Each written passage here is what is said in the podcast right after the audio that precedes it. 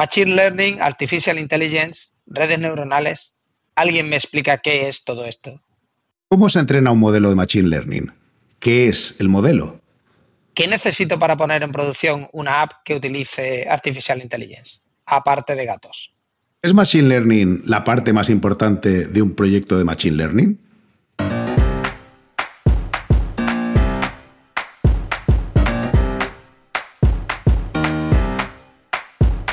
Bienvenidos a Unicode U00D1. El podcast para desarrolladores móviles y no tan móviles patrocinado por MongoDB. Yo soy Diego Freniche. Y yo soy Jorge Ortiz.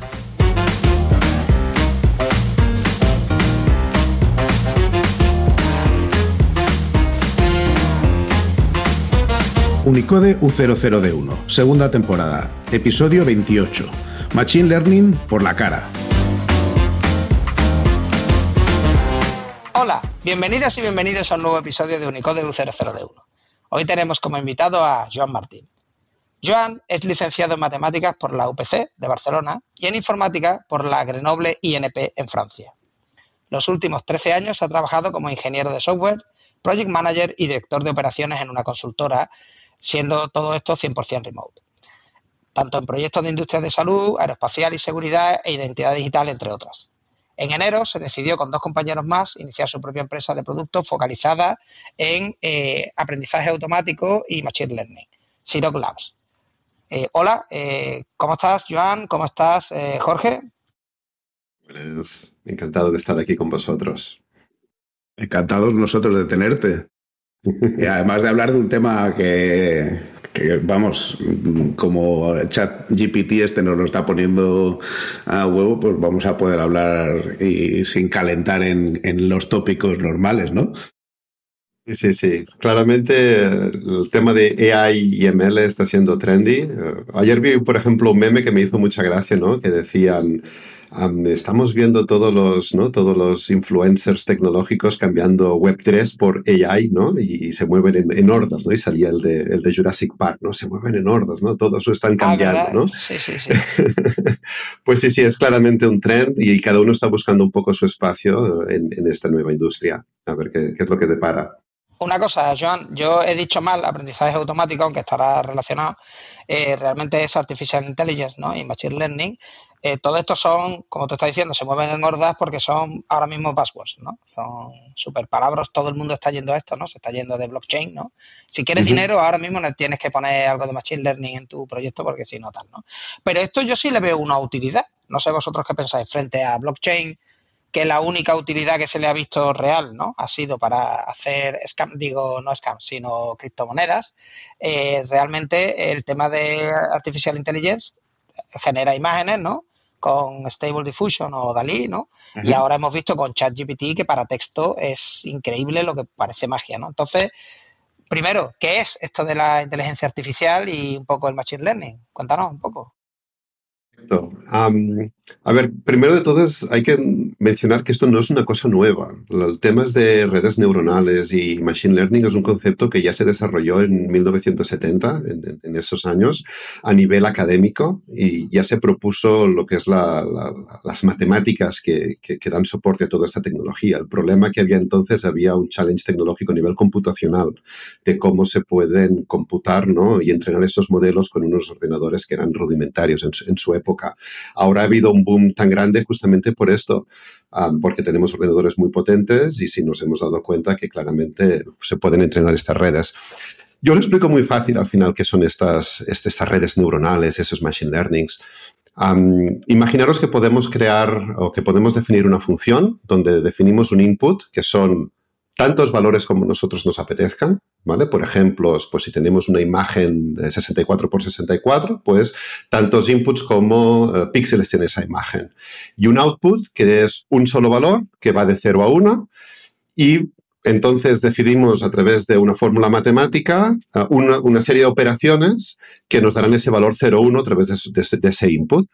Entonces, si somos capaces de entrenar esa fórmula matemática para que nos diga si esa imagen tiene un gato, tiene gatitos, pues eso es lo que se define como una red neuronal ¿no? o, un, machine learning, una capa de inteligencia artificial para poder decir si hay un gato o no.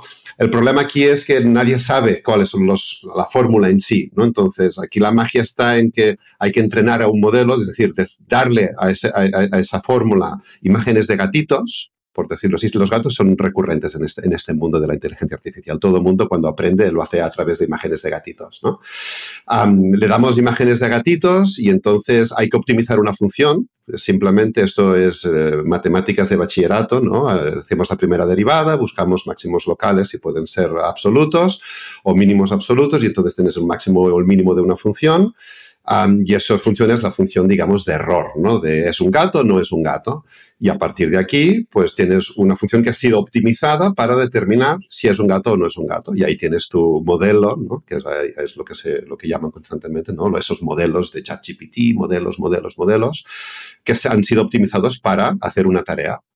Y eso es Machine Learning, al final, las redes neuronales que, que, todo el mundo está hablando. Ahora, esto llevado a un extremo, pues puedes tener un, un coche de Tesla, ¿no? Navegando solo por, las carreteras. Y ahí está la gracia, que no es lo mismo entrenar un gatito que entrenar a a un sistema muchísimo más complejo que requiere de una capacidad computacional de otro nivel. Pero a ver, yo como soy el torpe de los tres, yo necesito más input para mi, para mi proceso de entrenamiento. Entonces, tú tienes una función y le das un montón de imágenes de gatitos, ¿no? Entiendo que para entrenarlo, que no acabo de entender muy bien cómo se entrena la red neuronal, si la mandas al gimnasio, eso cómo va, eh, la parte de entrenamiento, eso me lo tienes que explicar, porque yo le doy un montón de imágenes de gatos, ¿no? Y tú vas calculando, me has dicho una derivada, de manera que vas sacando como lo que sería la característica de la cara de un gato de cada una de las imágenes, más o menos, ¿no? De manera que si le meto de pronto una foto de un desierto en la que no hay ojos, no hay orejas puntiagudas, no hay ese tipo de cosas, pues sabe perfectamente que no es. Pero al entrenamiento se le ayuda, o sea, hay humanos que le dicen esto es un gato, no gato, gato, no gato, o eso se hace de manera automática, o tú a cada imagen le añades como un tag, una meta información diciéndole, esta es un gato, fíjate, esta es eh, cómo se hace el entrenamiento y qué es, o sea, ese, los datos del entrenamiento dónde se almacenan, este tipo de cosas. Vale. Aquí, digamos, hay dos tipos de, redes neuronales o, de estructuras que se llaman supervised, ¿no? supervisados y no supervisados. ¿De acuerdo? En el caso del gato estamos hablando de un modelo supervisado en el cual un entrenamiento es, le damos al, sistema fotos de gatos y le decimos al sistema que esos son gatos. Es decir, si yo te doy esta foto, el output tiene que ser un 1. Si te doy la foto de un desierto, el output tiene que ser un 0. ¿Vale? Y entonces lo que estamos optimizando con esto es, se define una función de error que es muy fácil de definir. Lo que dice es, si te doy un gato, tiene que ser un 1. Si te doy un, no gato, tiene que ser un 0. Por lo que si te doy una imagen de no gato y me dices 1, pues tu error es 1, porque debería ser 0. ¿No? Es como es la diferencia, ¿no? Y si eso lo hacemos a nivel de un training set, ¿no? Que se le llama, es decir, cogemos a un millón de imágenes de entre gatos y no gatos con sus ceros y unos, ¿no? Respectivos, porque tenemos cada imagen identificada y sumamos todos los errores, ¿no? Entonces ahí tienes como una mesura de lo bueno que es eh, tu red neuronal.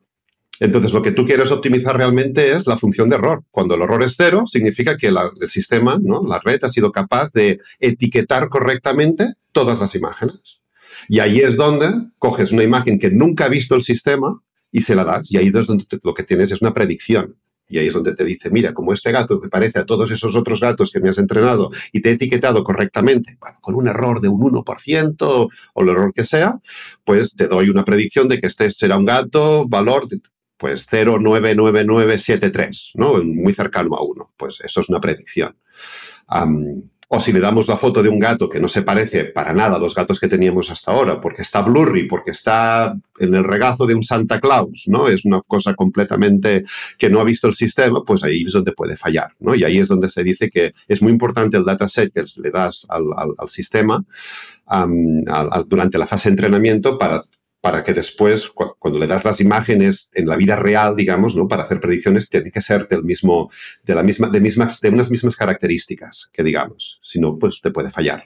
Yo quiero seguir tirando del hilo porque yo no me acabo de tirar. O sea, tú, tienes ahora ese dataset grande, ¿no? Un montón de imágenes, ¿no? Entiendo que es grande y ocupa mucho espacio. De eso no tendrás que hablar dónde, porque tú has dicho no sé, miles de imágenes. Eso al final acaba ocupando mucho espacio. Ahora, pero bueno, tú tienes el dataset y ahora tú entrenas el modelo. El modelo en sí, al final, ¿qué es? Datos almacenados en una base de datos, un algoritmo más esos datos, solo un algoritmo, porque cuando todo el mundo dice que se entrena el modelo, cuando tú utilizas Machine Learning desde un iPhone, por ejemplo, o tal, tú estás utilizando un modelo preentrenado. Eh, o sea, el output de entrenar el modelo, ¿qué es? ¿Qué es lo que es? ¿Qué es el modelo realmente? El modelo, al final hay que entender que cuando hablamos de esta fórmula, esta red neuronal, ¿vale? Esto no son nada más que unos coeficientes, que son numeritos, que multiplican el input, ¿no? O que se multiplican entre ellos y se propagan a lo largo de la red neuronal. Es como una matriz, ¿no? La típica matriz de, la, de matemáticas que estudiamos en segundo de bachillerato, pues unas matrices muy grandes, ¿no? Donde son unos coeficientes que se utilizan para hacer multiplicaciones vectoriales. Entonces, cuando tú inicializas una red neuronal, inicializas estos valores. Hay distintas estrategias de inicialización. Una, más, una de las más comunes es hazlo aleatoriamente. ¿Vale? Tú lo inicializas con unos valores y a partir de aquí haces una predicción. Le metes la foto de un gato y te sale que no es un gato. Claro, es que no se ha entrenado ese modelo, son valores arbitrarios. A partir de aquí le dices, bueno, empiezas con el tema de la, de la, de la mesura del error y optimizas. Y lo que vas haciendo es tuiqueando esos numeritos, ¿no? Para reducir el error. Y vas tuiqueando, vas tuiqueando, vas tuiqueando. Cada fase de entrenamiento estos numeritos cambian. ¿Vale? Entonces, eso es lo que es el modelo. Cuando tienes un modelo entrenado, tienes una matriz muy grande, ¿no? O una serie de matrices muy grandes, con muchos números. Estamos hablando de que potencialmente puedes tener miles o decenas de miles o centenares de miles, dependiendo un poco de tu red. y eso es tu modelo entrenado. Son números, nada más. Vale, mm, déjame que lleguemos un paso más lejos a la que tenemos a, Diego en el modelo entrenado. Cuando tú estabas hablando ahí de una arquitectura de esa red neuronal muy concreta, o sea, eh, básicamente lo que hacías era tomar todas las entradas que hemos decidido que eran relevantes, en este caso los píxeles de los gatos, eh, teníamos una serie de neuronas o de nodos que son los que reciben todas esas entradas y luego definimos una serie de capas que cada capa toma las entradas de la capa anterior. Corrígeme si digo alguna cosa que no es correcta, ¿vale? Correcto. Y dentro de esas neuronas, además, hay normalmente una función eh, que es la que hace, o sea, la que hace el una, primero se computan los coeficientes, esos que decías del modelo, y luego una función que típicamente es algo como una sinusoidal o algo de ese estilo, que lo que hace es que dice, oye, eh, esto con estas entradas yo voy a decir que sí, o sea, que, que esto la salida es este valor o este otro. Eso, además, puede tener, esa arquitectura de la red eh, puede tener recurrencia. Quiere decir que tú puedes realimentar la salida y volver a utilizarla adentro. Por ejemplo, si hay una dependencia temporal o cosas así. O eso ya no se hace, porque yo hice de esto, pero hice hace unos cuantos años y, ya la verdad es que se me olvida la mayoría de lo que, de lo que se hacía. Es, esas arquitecturas siguen siendo tan complejas como las hacíamos antes y si es así, ¿sigue siendo complejo el aprendizaje? Mi respuesta sería que sí, o a mi entender, ¿de acuerdo? Lo dicho es que las estructuras de las redes neuronales, como tal, como, desde un punto de vista académico, ya se definieron o se, propusieron hace muchos años. Lo que ha cambiado ahora no es que hay nuevas estructuras que han, han permitido ChatGPT, sino es que hay capacidad computacional para hacer estos entrenamientos con terabytes y petabytes de datos. ¿vale? Esa es la gran diferencia. A nivel estructural, pues es exactamente lo que tú has, lo que, tú has dicho. Hay, una capa de input, hay una capa de output, que puede ser, pues en nuestro caso de los gatitos, en nuestra capa de output es solo un nodo que dice cero no es gato, uno es gato, pero podríamos tener múltiples nodos si queríamos hacer otro tipo de interpretación. Y por el medio se pueden generar eh, más capas que se llaman las, capas eh, escondidas de hidden layers ¿no? en, el argot este, en la cual pasa la magia. ¿Cuántas capas, cuántos nodos tenemos que poner? A eso es un poco un tema mágico, es un dedo en el aire y, esto es un trial and error. Aquí sí que no hay una lógica aplastante que dice, no, no, para gatitos hacen falta siete hidden layers y de tres. Y es lógico porque esta fórmula lo demuestra. Eso no funciona así, esto es una cosa puramente empírica. Y aquí está la gracia que como ya llevamos bastantes años donde la AI ha ido trabajándose, se ha visto que, por ejemplo, para temas de reconocimiento facial, pues va muy bien unos modelos con unos tipo de estructuras neuronales, ¿no? De cuatro, cinco, seis capas, de tantos nodos, etcétera. O para tipo de reconocimiento de gatos, eso también está muy estudiado, ¿no? Pues este tipo de neuronas. O para el tipo de este otro tipo. De la misma manera es el tema de lo que decías de las funciones. Hay unos coeficientes, que es lo que estábamos hablando antes, pero también hay lo que se llama las funciones de activación. Esto se entiende mucho en la última capa, ¿no? Si hablamos de la última capa, lo que nosotros queremos, en el tema de los gatos, volviendo siempre al mismo ejemplo, es queremos un 0 o un 1. ¿no? Es gato, 1, no es gato, 0. Pero claro, cuando tú multiplicas números, puedes tener números muy grandes o números muy negativos o números que arbitrarios, no puedes tener cualquier cosa. Y allí simplemente entra la lógica mates que dice, mira, cogemos una función que se llama, por ejemplo, sigmoid, que te mapea toda la recta real, ¿no? Desde los números más negativos a los números más positivos, entre 0 y 1.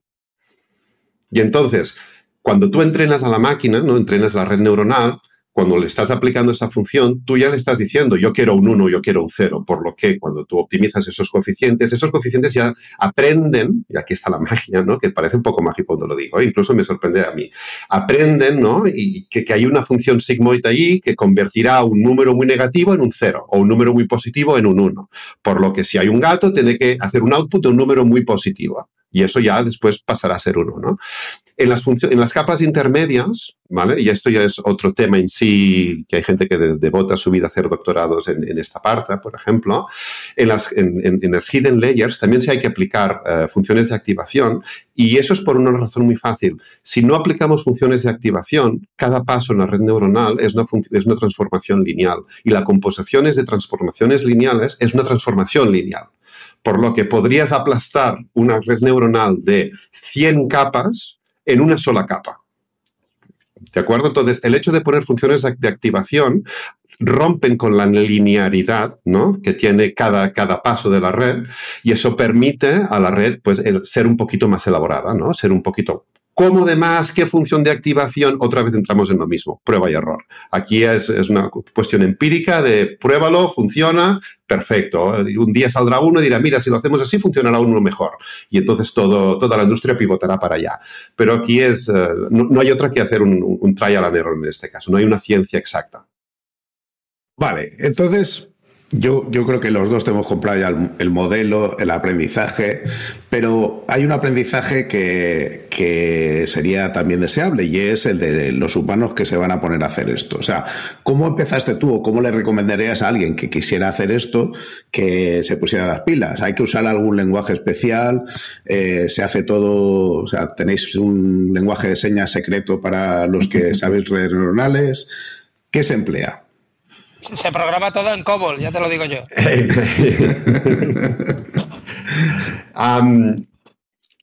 mira, la, verdad, si lo, cuento un poco desde mi perspectiva, yo estudié matemáticas y durante mi carrera toqué en alguna de las asignaturas, ¿no? Alguien hizo mención a Machine Learning, ¿no? Y fue como una curiosidad nada más, ¿no? En su, en su día eso era principalmente álgebra lineal, es decir, tema de matrices y multiplicaciones y cuatro funciones más. No tenía nada más allí de, eso, álgebra lineal. No, no, necesitas conocimientos de cálculo avanzado, de derivada. A ver, es una base interesante, evidentemente, que te va a permitir entender más, pero al final matrices. Esto, digamos, es la parte más importante de todas. pero más allí de esto, eh, no es que ahora te tengas que bajar papers de científicos y empezar a leer porque no vamos a entender absolutamente nada. En mi caso, lo que hice es en el momento que aparece y empieza a popularizarse estas, estas, estas, estas nuevas paradigmas, ¿no? Eh, lo que voy a buscar es primero en YouTube, ¿no? Vídeos de de personas que, comparten el conocimiento de una manera, digo yo, para, para dummies, para mí, ¿no? Para entender paso a paso lo que se está haciendo. en este caso, a mí uno que, sigo desde hace mucho tiempo es el de Three Blue, One Brown, ¿de acuerdo? Esto son matemáticas en general. Hizo un, un vídeo específicamente en redes neuronales de cómo entrenar un sistema para reconocer números y lo hizo súper, súper bien. Está en inglés, esto sí. Y después ah, hay varios youtubers, uno por ejemplo se llama Ringatech, que tiene también varios vídeos en, por ejemplo, en funciones de activación, redes neuronales computacionales eh, y otros, que este están en castellano y también lo explica muy bien. Pero aquí hay mucho, hay mucho de donde poder sacar. Ah, mi siguiente paso, en este caso, fue meterme ya en hacer algún tipo de curso un poco más guiado, ¿de acuerdo? En este caso nos metimos con el tema de en Coursera, con Deep Learning AI, que esto está dirigido por Andrew Ng, que es uno de los cofundadores de Coursera y es uno de, de las eminencias en Machine Learning y en inteligencia artificial del mundo. Y yo en este caso recomiendo dos cursos. Hay uno que se llama Machine Learning Specialization, que son tres subcursos dentro, que es un poco más para entender las bases de qué es Machine Learning y cómo funciona, utilizando, um, pues en este caso creo que era con TensorFlow o, algunos frameworks que, están ahí.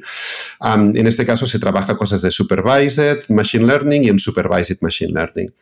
Um, y después hay otro curso que ese es un poquito más profundo, que es el de Deep Learning Specialization, de cinco cursos, que aquí ya te pones a programar tú las redes neuronales y, el, y el, tema de, del, de la optimización de, las funciones de error y tal.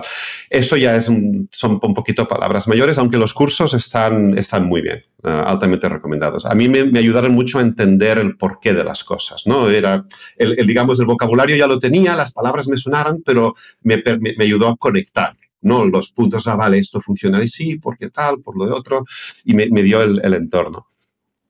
Ahora, la, la, verdad te empieza cuando te pones a resolver un problema, porque una cosa es un curso donde te lo dan todo masticado y tú simplemente dices, ajá, pero cuando te tienes que poner a resolver un problema y tienes ahí, abres Python, porque aquí el mundo, esto es Python, eso me lo estabas preguntando antes, Jorge. todo esto está funcionando con Python y realmente es un muy buen lenguaje para jugar a ser Dios, que digo yo, eh, porque te permite hacer cosas muy rápido y muy fácil y muy potentes, cosas que en otros lenguajes no están tan orientados a, hacer este tipo de operaciones matemáticas eh, como tal. pero que digo, el, verdadero reto empieza cuando te tienes que poner a tú a programar algo desde cero y a entrenar, ¿no? Y entonces, claro, te planteas qué problema quiero buscar yo, quiero solucionar yo, cómo lo hago, cómo entreno, de dónde saco los datos, y ahí es donde empieza el puzzle de verdad y eso es, digamos, donde se aprende. Ahí es donde realmente entras en la piscina de, del aprendizaje y, de, y, no el aprendizaje, yo digo, de, estamparte contra la pared día sí día también porque las cosas no funcionan, porque no lo entiendes, porque, porque, porque, porque. ¿Y, vosotros qué, qué, qué proyecto teníais? ¿O teníais alguno ahí en mente que decíais, venga, vamos a empezar por aquí, que esto parece que tiene sentido para aplicar este, este aprendizaje? Jorge, que ya, te lo ha dicho, que su proyecto era reconocer gatos. O, era otro? No, no, yo creo que era el de Hot Dog, Not Hot Dog, ¿no? Que de Silicon Valley. Sí, sí, eso también es bueno. ¿Conectarte a tu base de datos en la nube MongoDB Atlas con una API REST? Ahora puedes, con pulsar un botón, tener acceso a tus datos gracias a la Data API. Inserta en tu base de datos usando curl. Entonces, bueno, vosotros habéis incluso fundado una empresa, ¿no? Alrededor, pero ¿cuál es vuestro primer proyecto? Porque tú fundas una empresa para hacer algo, no simplemente para, verte vídeos, ¿no? No, exacto. Nosotros eh, decidimos ah, meternos en esto y queremos fundar, bueno, hemos fundado una empresa que nos estamos dedicando a hacer lo que es un producto donde la AI digamos, Machine Learning va a ser una de las herramientas para solucionar un problema. No será exclusivamente en esto, ¿no? Pero queremos utilizar esta tecnología para ayudar a resolver un problema, ¿no? Como cualquier otro problema que una startup hubiera podido solucionar antes y ahora todo el mundo está metiendo temas de AI por encima. Somos conscientes de que nos queda mucho camino por recorrer en el tema de aprender eh, a resolver este tipo de problemas, por lo que antes de ir a por el, jefe final ¿no? del nivel del videojuego, nos planteamos algún reto más fácil ¿no? para poder aprender, para poder poner en práctica ¿no? y en producción un sistema basado en AI. Y ahí es donde buscamos un problemilla, ¿no? lo que digo, algo simple, que aparentemente sea fácil de coger por los y resolver. Hicimos muchas sesiones de brainstorming en este sentido, ¿no? Y, por ejemplo, cosas que nos vinieron a la cabeza, ¿no? Pues un modelo que encuentre fracturas en rayos X. Es un problema que esto ya está muy trabajado, ¿no? Pues solo para poner un ejemplo. Entonces, cuando tú planteas un problema hay que ir a buscar dos cosas. Una es, ¿tenemos acceso a datos, a data, para entrenar un modelo? ¿no? Y en este caso, por ejemplo, eh, no, porque no tenemos ningún partnership con ningún hospital, ni con un centro de salud, tal y cual. Hay que, hay que trabajarlo, ¿no? Tal. Y el otro punto es... No te vas a romper una costilla toda la semana. Y no me voy a romper, exacto, para generar las imágenes. Y el otro punto es si tenemos ese conocimiento concreto, ¿no? Para poder eh, hacer ese etiquetado, ¿no? O, ese, digamos, la, categorización que toca, ¿no? Tampoco tenemos en nuestro equipo un, médico, ah, una autoridad en, ese tema. Entonces, tenemos que buscar un problema que esté a nuestro alcance, ¿no? otro ejemplo, ¿no? Pues un modelo de previsión de riesgos y accidentes de coche. Otra vez lo mismo, no tenemos acceso a datos, quizás más fácil. Si tuviéramos acceso a datos ya es más fácil porque es un tema ya más ah, puramente de categorización. Es más simple, ¿no? Pero lo mismo problema, datos. Entonces, vamos a buscar un problema que es que, que haya mucha literatura, digamos, que lo cual sea fácil eh, buscar ayuda, ¿no? Para aprender y para poder implementarlo y que no sea fácil acceder a datos. Y, por ejemplo, una cosa que ya está muy establecida es el tema de reconocimiento de caras, ¿no? El facial recognition. ¿De dónde sacamos datos? Bueno, vas a Google Imágenes, tienes todas las caras que quieras, entonces solo tienes que hacer un poquito de web scrapping, ¿de acuerdo? Y en este caso solo lo que tenemos que hacer es buscar un caso de uso que nos sea útil para nuestro proyecto. Entonces, aquí es donde se nos acudió, ¿no? Hicimos un poco de, research en el, en el App Store, ¿no? Y dijimos, mira, parece que hay un par de aplicaciones que eh, te tomas una foto y te dicen qué celebrity eres, ¿no? Qué famosete eres, ¿no? Y, la lo están petando en el App Store. Dijimos, pues parece un problema bastante fácil porque las celebrities, si algo tienen, son muchas imágenes en, Internet, ¿no? Podemos hacer un poquito de web scraping y, y bajárnoslas. El problema a nivel técnico es relativamente fácil porque ya estado muy machacado, ¿no? Digamos, por la comodidad, ¿no?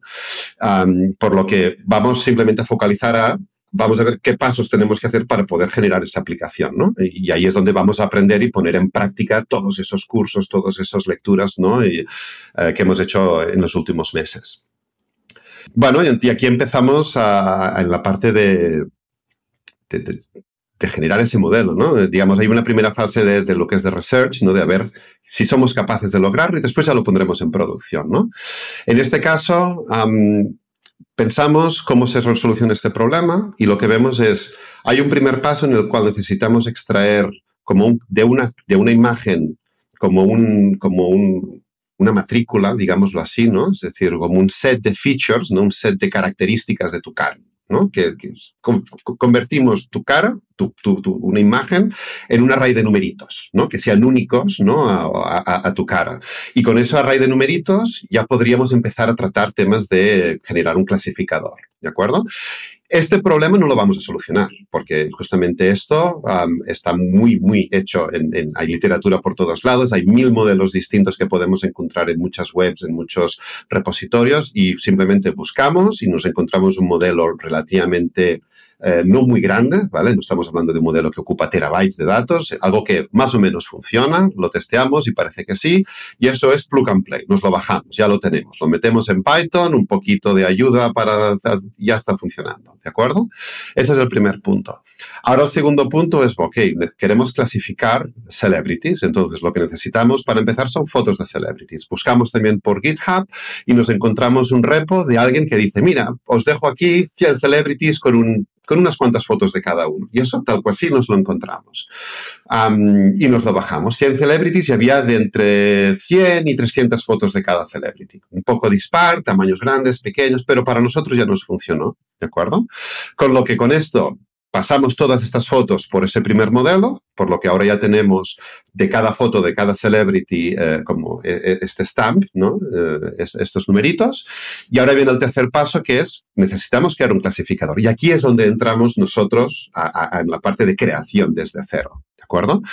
en, este caso lo que hacemos es creamos una red neuronal muy básica. Hay que entender que el input serían estos numeritos, y el output, antes del gatito, decíamos, pues hay, hay solo un nodo de 0 1 si el gato no es gato. En este caso, el output queremos que sean tantos nodos como celebrities tenemos, ¿vale?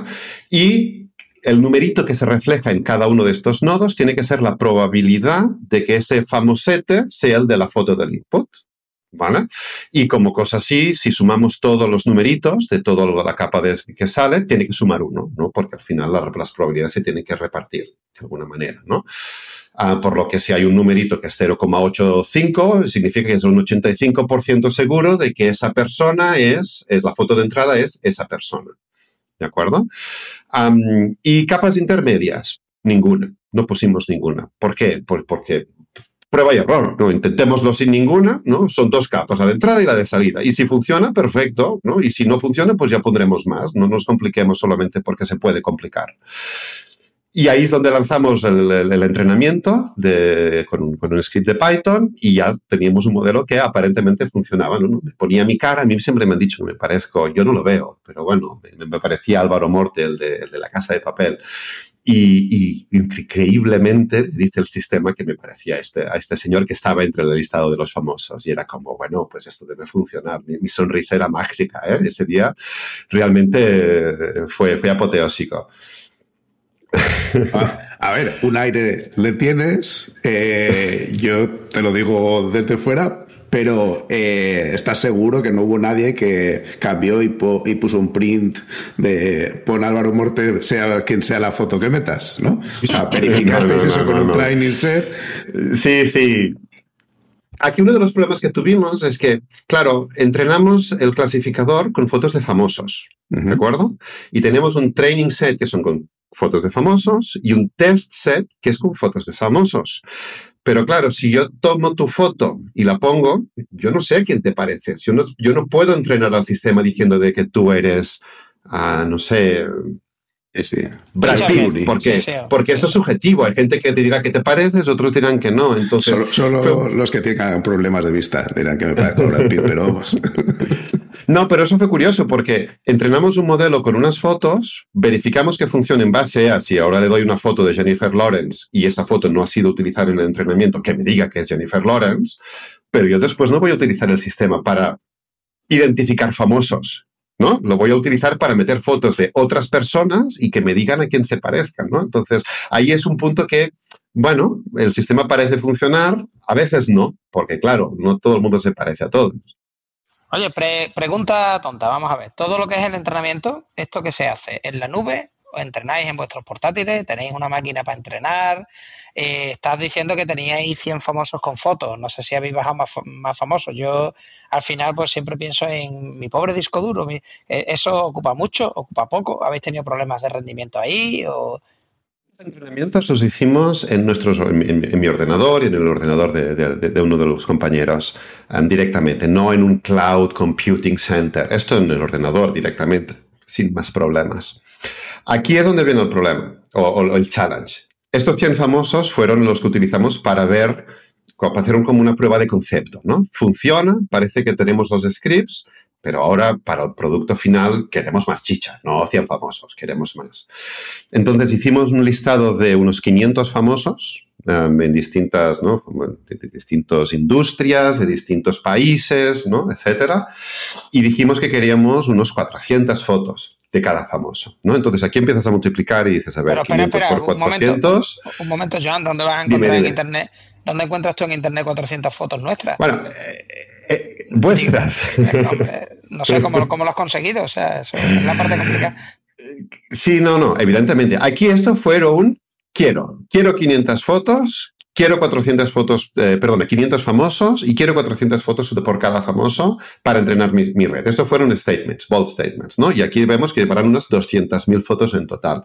Y aquí es donde empieza digamos, la, la, caña. Hasta ahora había sido una cosa más académica, de prueba y error con Python. Ahora, aquí viene lo que es la chicha real de vamos a poner un sistema en producción con datos de producción, etcétera. Bueno, primer paso, necesitamos 200.000 fotos, no nos tenemos que bajar, ¿no? ¿Cómo hacemos este web scrapping? ¿Cómo, cómo, cómo, cómo lo montamos?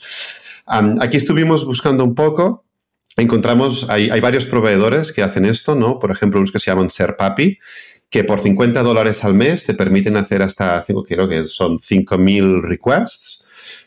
y esto lo que hace es, es un web scrapper a, saco. Entonces, lo que le dijimos es, quiero que busques en, imágenes, creo que trabajaba con Bing en lugar de Google, pero no está un poco igual.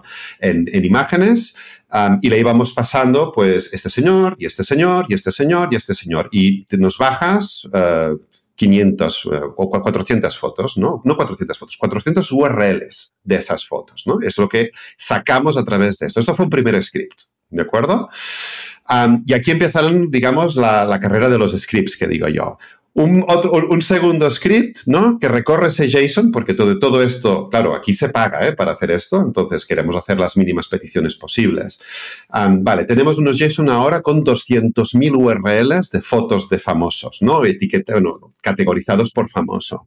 Ahí viene un segundo script que recorre ese JSON y se baja todo eso en carpetas en el file system. Claro, aquí es donde multiplicas. A 0,5 megabytes por foto, 200.000 fotos son unos 100 gigabytes de fotos. Solo esto ya tardó su tiempo tiempo en bajarse. Trabajamos con un disco duro externo, etcétera, etcétera.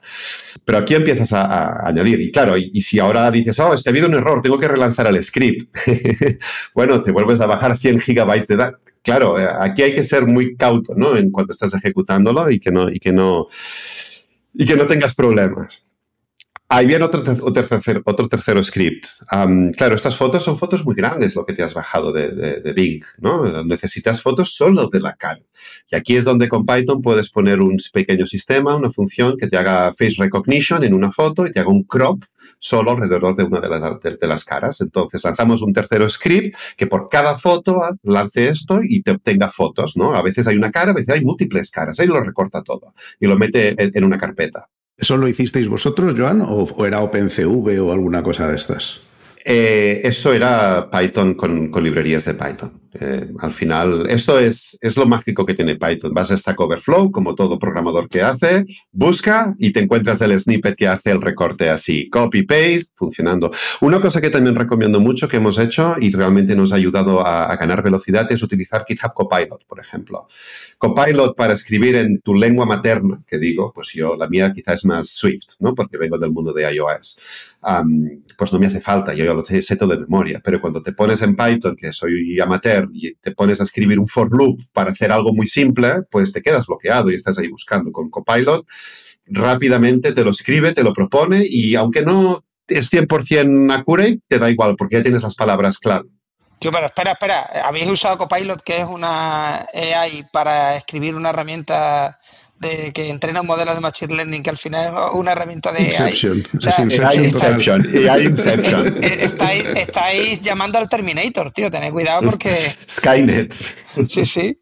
Totalmente. O sea, teníais un montón de imágenes ahí guardadas en un disco duro y ahora las habéis recortado. Y una vez que las tienes recortadas, lo que te salen son caras. ¿Los recortes siempre salen bien? ¿O eso o los tenéis que mirar todos, las 200.000 fotos? Ahí viene el punto. Pensamos que no, pero entonces te pones a, hacer como una, una mirada rápida a ver todo lo que ha generado y hay fotos que están muy bien y hay fotos que no están bien. Por ejemplo, en, los deportistas, ¿de acuerdo? En, los, los basketball de, de, la NBA. Claro, una foto sale con gente de público o salen varios jugadores de básquet a la misma vez, ¿no? Entonces, cuando cortamos caras, cortamos todas las caras y nos damos cuenta de que en las carpetas de Michael Jordan, pues está Michael Jordan, pero también está muchas otras personas que no son Michael Jordan. Entonces, eso hay que limpiarlo, si no nuestros datasets no son buenos. Pero es que aquí hay que limpiar más de 200.000 fotos. Si multiplicas a un segundo por foto, estamos hablando de más de casi 60 horas de trabajo. Y eso lo tuvimos que, tuvimos que pasar por el tubo. Ah, nos pusimos a limpiar, incluso pedimos ayuda a, familiares, ¿no? Que les pagamos eh, para que nos ayudaran y nos, nos tiramos dos semanas eh, limpiando fotos, una a una, tiqui tic, tiqui tic, tiqui tic, tiqui tic. Aquí no había, no había vuelta de tuerca. Una vez ya tenemos todo lo que es el dataset limpio, aquí es donde podemos lanzar esos scripts que desarrollamos inicialmente. Y aquí es donde hay otros problemas que aparecen. Claro, no es lo mismo lanzar ese script con unos datasets relativamente pequeños que con esos... ahora ya no son 100 gigas, es un poco menos porque hemos recortado fotos, pero son gigas, ¿no? Son bastantes gigas. Y nos damos cuenta de que los scripts al cabo de 11 horas, ¿no? De lanzarse para hacer ciertos procesos, petan porque, claro, te estás, no, liberamos la memoria como toca y la RAM decide que hasta ahí llegó. por lo que, bueno, hay varias, digamos, perdemos varias semanas optimizando estos scripts porque los vamos lanzando, nos esperamos, fallan, no los volvemos a lanzar, nos damos cuenta de que había un bug, los volvemos a lanzar, etcétera. Pero bueno, al final creo que lo, bueno, lo logramos, entrenamos el sistema y, sí, sí, vuelvo a lanzar mi foto y Álvaro Morte otra vez, esta vez con, cinco veces más famosos y volví a estar allí. nos dimos cuenta, por ejemplo, que el, modelo era muy sensible a, cambios de la expresión facial. Si saco la lengua, si abro la boca, si abro los ojos, a la iluminación. eso hacía cambiar mucho el output. Y esto que dicen de los, eh, de los vallas raciales y los vallas eh, de género, eh, que lo típico que te dice, por ejemplo, las mejoras de, las fotografías de Apple o de Google o de quien sea, funciona muy bien si el que la persona que sale en la foto es una persona de raza blanca, pero parece que no funciona tan bien si es una persona, de hecho lo han mejorado recientemente, ¿no? Para que funcionara mucho mejor con gente que que, era de otras razas. ¿Eso lo habéis percibido también? ¿Que funcionara vuestro sistema mejor con una raza o con un género que con otro? Uno de los problemas, o problemas, no es un problema. Una de las cosas que nos dimos cuenta es que cuando pasabas fotos de hombres o mujeres, o blancos o negros, o lo que quieras decir, el output, quizá el output esperado sería, como buscas parecidos, pues gente de los mismos características, ¿no? Pues que es musculoso, tiene que ser musculoso. Si es calvo, tiene que ser calvo. Si es negro, tiene que ser negro. Si es mujer, tiene que ser mujer. la verdad es que no. A veces nos encontrábamos y bastante a menudo que tú pasabas la foto de un hombre te salía una mujer o de un blanco y te salía un negro. Pero si tú mirabas la foto, decías, hay algún parecido. ¿No? ¿Sabes? Esos rasgos, esa, esa, esa, esa, risa, ¿no? la sonrisa o las cejas, o había algo que sí que el modelo dices, pues sí que tiene razón en algún, en algún sentido. Y como no, no, sé si la palabra es arreglar, ¿no? pero hacer que, que, fuera más categórico ¿no? en este punto era un problema mucho más difícil que no teníamos el tiempo ni las ganas de batallar.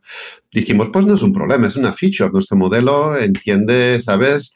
No discrimina ni en género, ni en raza, ni en nada. Es decir, tú aquí pone tu cara y te voy a decir a qué rasgos te pareces a, otra cara.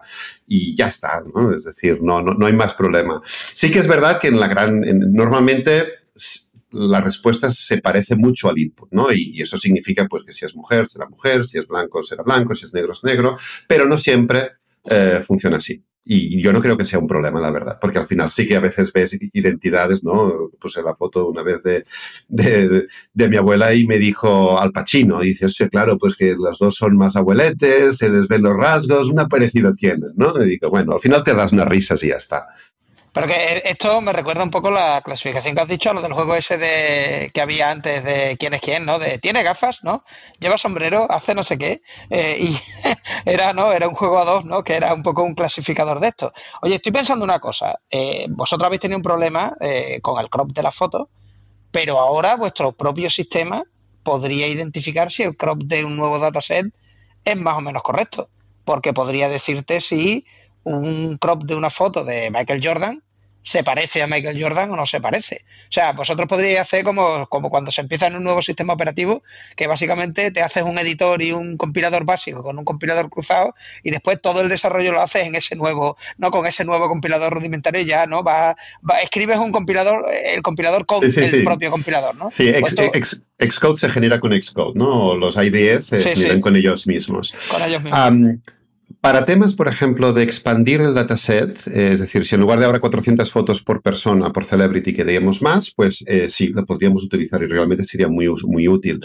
Pero si te paras a pensar, lo que si queremos expandir el modelo es para añadir nuevos celebrities. Entonces, para añadir nuevos celebrities, aquí no, ayuda. Claro. claro, no están entrenados. Lo que puedo garantizarte es que de los que conozco no están en la foto. ¿No? Es decir, si por ejemplo queríamos hacer eh, expandir con las parejas de los celebrities que tenemos, pues ahí sí que podría ser útil por decir, pues mira, como es una foto de los dos, esta es el que ya conozco y esta es el otro, ¿no? Y ahí es donde lo podrías utilizar. Pero bueno, no... Sí, no. La respuesta sería más o menos por ahí. Bueno, y una cosa, el producto que habéis hecho al final, ¿qué es? ¿Es una aplicación de escritorio, ah, de móvil? ¿qué, es eso? Correcto. Aquí el, objetivo al final era generar una aplicación de mobile, uh, una, una, aplicación divertida de que tú te la bajas, te haces la foto a tú, haces las fotos a tus amigos y te dice a, qué, a quién os parece. No solo te digo a quién te pareces número uno, te digo el 2, el 3, el 4, el 5 ah, e incluso permitimos cruzar celebrities con celebrities. ¿no? Esto fue como un, un, un add-on, ¿no? porque si os la foto de un celebrity que tengo en el sistema, como ya tengo sus fotos, pues me, es fácil. La número uno me saldrá el mismo, porque se sabe identificar, pero si voy al número 2, en el listado es la celebrity, que no es ella misma, que se parece a, ella. Por lo que, bueno, es divertido ver parecidos razonables, ¿no? digamos, entre las distintas celebrities. Y montamos una, una UX para mobile, le pusimos suscripciones, le pusimos un cuatro anuncios y al App Store. Y ahora mismo está, está allí, lo dicho, no, no, eh, fue un experimento, ha, sido un juego, ¿Cómo se llama la, aplicación? Perdón, la aplicación se llama... Para que se la baje todo el mundo y le den like and subscribe, hombre. La aplicación se llama TwinSep. ¿De acuerdo? TwinSep, parecido a Razonables o Celebrity Look Alike, que está en el App Store. En Google Play aún no la tenemos, pronto estará, pero aún no y sí, sí, os la podéis bajar. Si veis un anuncio podréis ver sin problema vuestros parecidos y podréis navegar entre los parecidos de los distintos famosos, eso seguro. Y bueno, durante te echas unas risas, eso seguro, ¿eh? porque después empiezas a hacer fotos a un huevo, a tu perro, a tu no sé quién y te sale divertido hacer una foto en huevo y te sale siempre o Jeff Bezos o, o The Rock, ¿no? bueno, juegas un poco, es un juego al final, ¿no? Y te echas unas risas y sí. Oye, y eh, solo para calmar a, las mentes conspiranoicas, porque yo recuerdo no hace mucho tiempo que hubo una aplicación eh, que tú te sacabas una foto y te decía cómo ibas a envejecer en los siguientes 20 años, igual la habrás visto. Eh, y todo el mundo hablaba de que al final esas fotos se recogían, se vendían, se vendía información sobre tu cara, tal. Vosotros no estáis haciendo eso. ¿vale? No, no, no, para nada, para nada. Somos GDPR compliant, todo, todas las regulaciones que tocan. Tú, es verdad que los modelos no están, no están en el iPhone. Eh, pudimos ponerlos, pero decidimos no hacerlo por simplemente simplificarnos un poco la vida. los tenemos ejecutando en un backend, ¿de acuerdo? Tenemos un backend implementado con Python. Lo hicimos en Python pensando que podríamos conectarlo muy fácilmente con TensorFlow, que es el sistema que estamos utilizando para, ejecutar toda la, parte de ML. pero después nos dimos cuenta, pues esta es otra, una de las grandes complicaciones es, y ahora tengo mi modelo, ¿cómo lo meto en el backend? ¿no? ¿Cómo lo consumo desde una API real?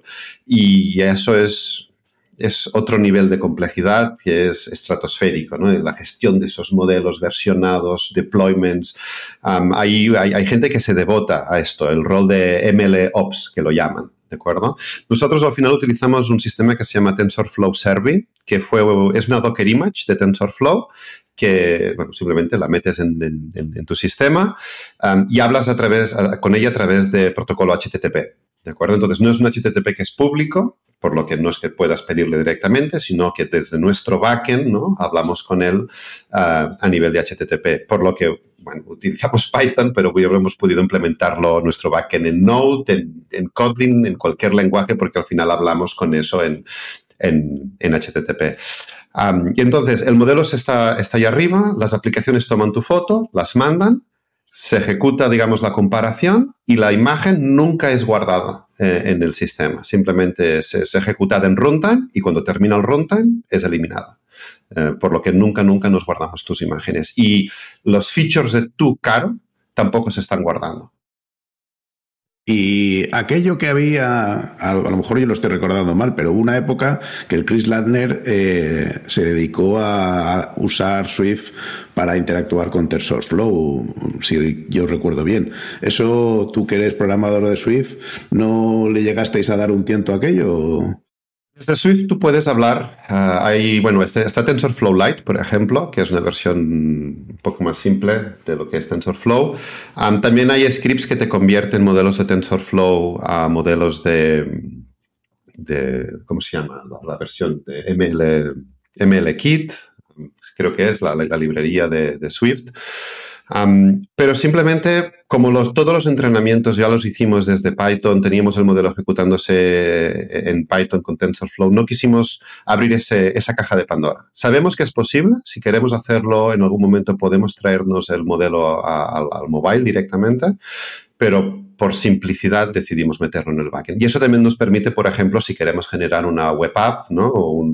O, simplemente en la web de TwinSep, pues poder hacer el submission de imágenes desde allí y ejecutarlo desde la web, pues podemos hacerlo porque al final es un backend. fue puramente una decisión de optimización de, nuestra, de nuestro tiempo y felicidad. Dos preguntas rápidas. Eh, la primera es, entiendo que habéis hecho todo el entrenamiento en Python, backend en Python, conectado con eh, todos los temas de TensorFlow. Luego has hecho una aplicación eh, para iOS, entiendo que será Swift. Y si estáis preparando una para Android, entiendo que estará hecha en Kotlin. Eh, ¿Cuántos cientos de desarrolladores sois? somos dos. Somos dos, somos dos. Somos, en este caso, desarrollando, estamos, estoy yo y está Josa.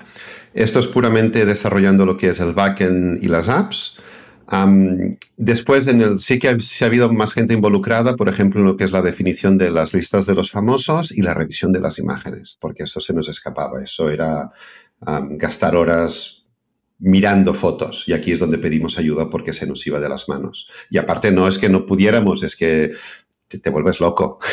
si tienes que pasarte dos semanas viendo fotos ocho horas al día o doce horas al día.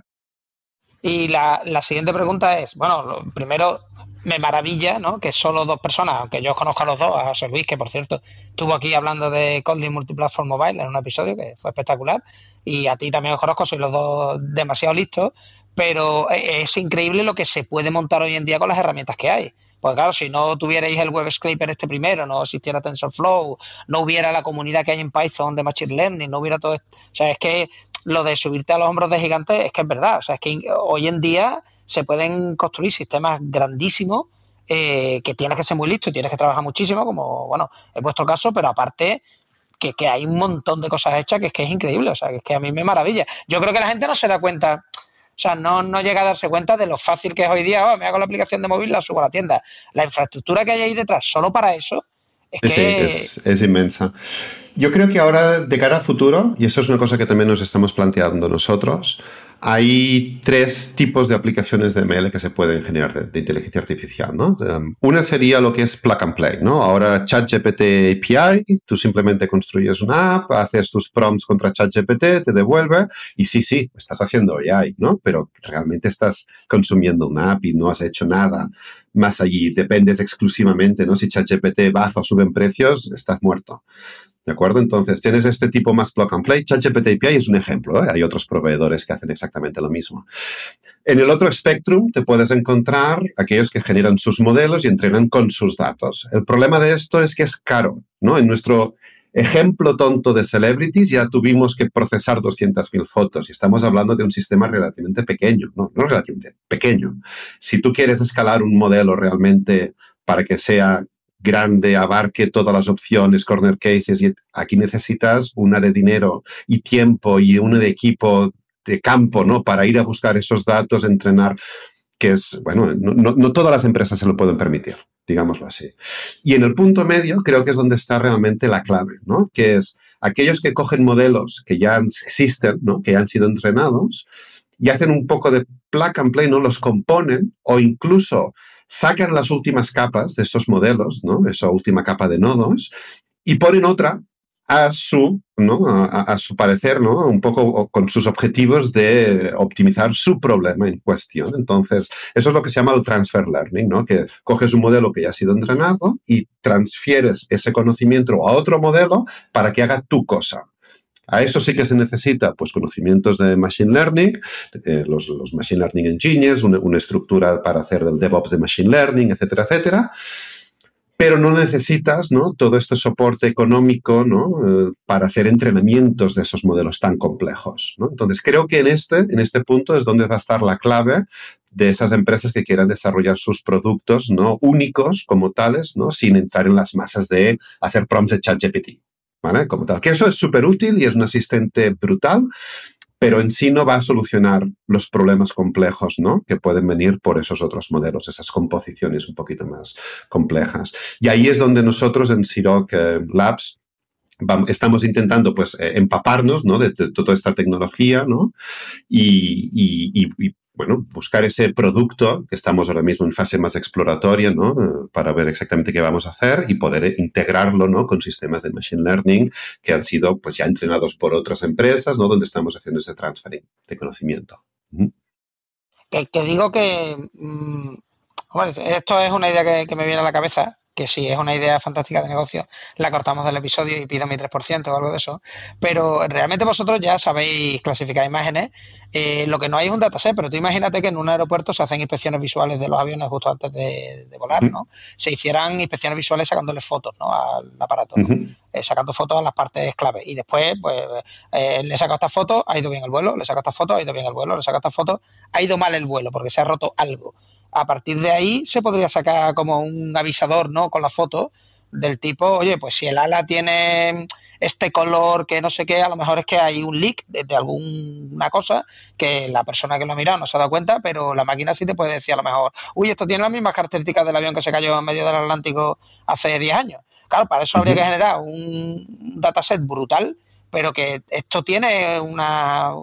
Vosotros habéis hablado antes de fracturas, de detección de accidentes, que no es solamente para el tonteo de, uy, me parezco a Brad Pitt o me parezco a Angelina Jolie. E, e, evidentemente. Digamos que técnicamente la solución del problema no es difícil, es, es, un problema que ha sido solucionado muchas veces. Aquí la complejidad reside en cómo obtienes ese dataset, ¿no? Necesitas una infraestructura en todos los aeropuertos para la toma de fotos, necesitas acceso, permisos, ¿no? Y ahí es donde está la complejidad. y eso vale dinero, ¿no? Entonces, esto seríamos un poco en el, en el, en el en, el ejemplo 2 que he puesto antes, ¿no? De aquellas empresas que necesitan de recursos para obtener esos datasets y hacer esos entrenamientos desde cero. pero sí, sí, y, como, como este ejemplo, pues en coches, en fábricas, en, carreteras, en, mil cosas, ¿no? Entonces, aquel que tiene los datos o tiene acceso a los datos siempre va a tener una ventaja competitiva versus aquellos que no los tienen. La otra cosa es si lo van a utilizar. A eso se han dedicado la gente de Google durante mucho tiempo, ¿no? Han recogido muchos datos que a veces no estaban, yo creo que ni, para ellos estaba claro cuál sería su uso en el futuro. Y ahora pues están explotando parte de ese dataset que han ido generando. Correcto. Muy bien, pues yo creo que le hemos dado una vuelta. Yo he aprendido un montón, así que para, para mí una vuelta súper interesante. Muchas gracias Álvaro, no, Joan. Eh, eh, y ya sabes dónde estamos, cuando queráis. Ya, muchas gracias, ha sido un placer, me lo he pasado súper bien hablando con vosotros y rememorando los días que estábamos entrenando el sistema. Pero sí, yo recomiendo, es decir, esos cursos están muy bien, pero la, parte divertida es cuando intentas resolver algo. Entonces os recomiendo aquel, a todo aquel que quiera aprender en eso es escoged un problema que sea fácil. Mira, vete a reconocer gatos, ¿vale? Algo que parece tan tonto y que ¿por, ¿por qué voy a hacer eso?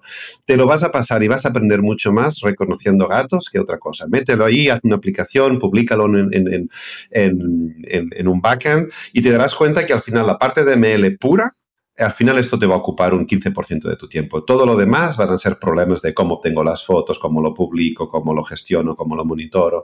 Y ahí es donde te conviertes realmente en un ingeniero de, Machine Learning. Pues mil gracias y nada. Recordad que Internet siempre está hecho ¿no? de, porno y gatitos, ¿no? Totalmente. Hasta pronto. Muchas gracias.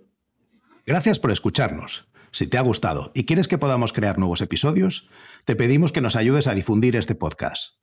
Puedes decírselo a tus compañeros, retuitear cuando anunciemos nuevos episodios, suscribirte para que se descarguen los nuevos episodios automáticamente o, todavía mejor, puedes ponernos una valoración espectacular en tu plataforma de podcasting. Si tienes sugerencias sobre cómo podemos hacerlo mejor, propuestas de invitados o contenidos, ponlo en un tuit mencionando a Diego, arroba de Freniche, o a Jorge, arroba Ortiz. Te recomendamos atender a los meetups de Realm. Tienes el enlace en la descripción. Y si tienes dudas sobre Realm o MongoDB, puedes participar en los foros. Si podemos aportar algo a tu comunidad, estaríamos encantados de atender a vuestros eventos, podcasts, conferencias o meetups. Por último, queremos recomendarte nuestro podcast hermano en inglés, The MongoDB Podcast, presentado por Michael Lynn y en el que se entrevista a desarrolladores, emprendedores y empresas. Lo tienes disponible en las principales plataformas de podcasting. Esto es todo por este episodio de Unicode U00D1 Podcast. Hasta la semana que viene.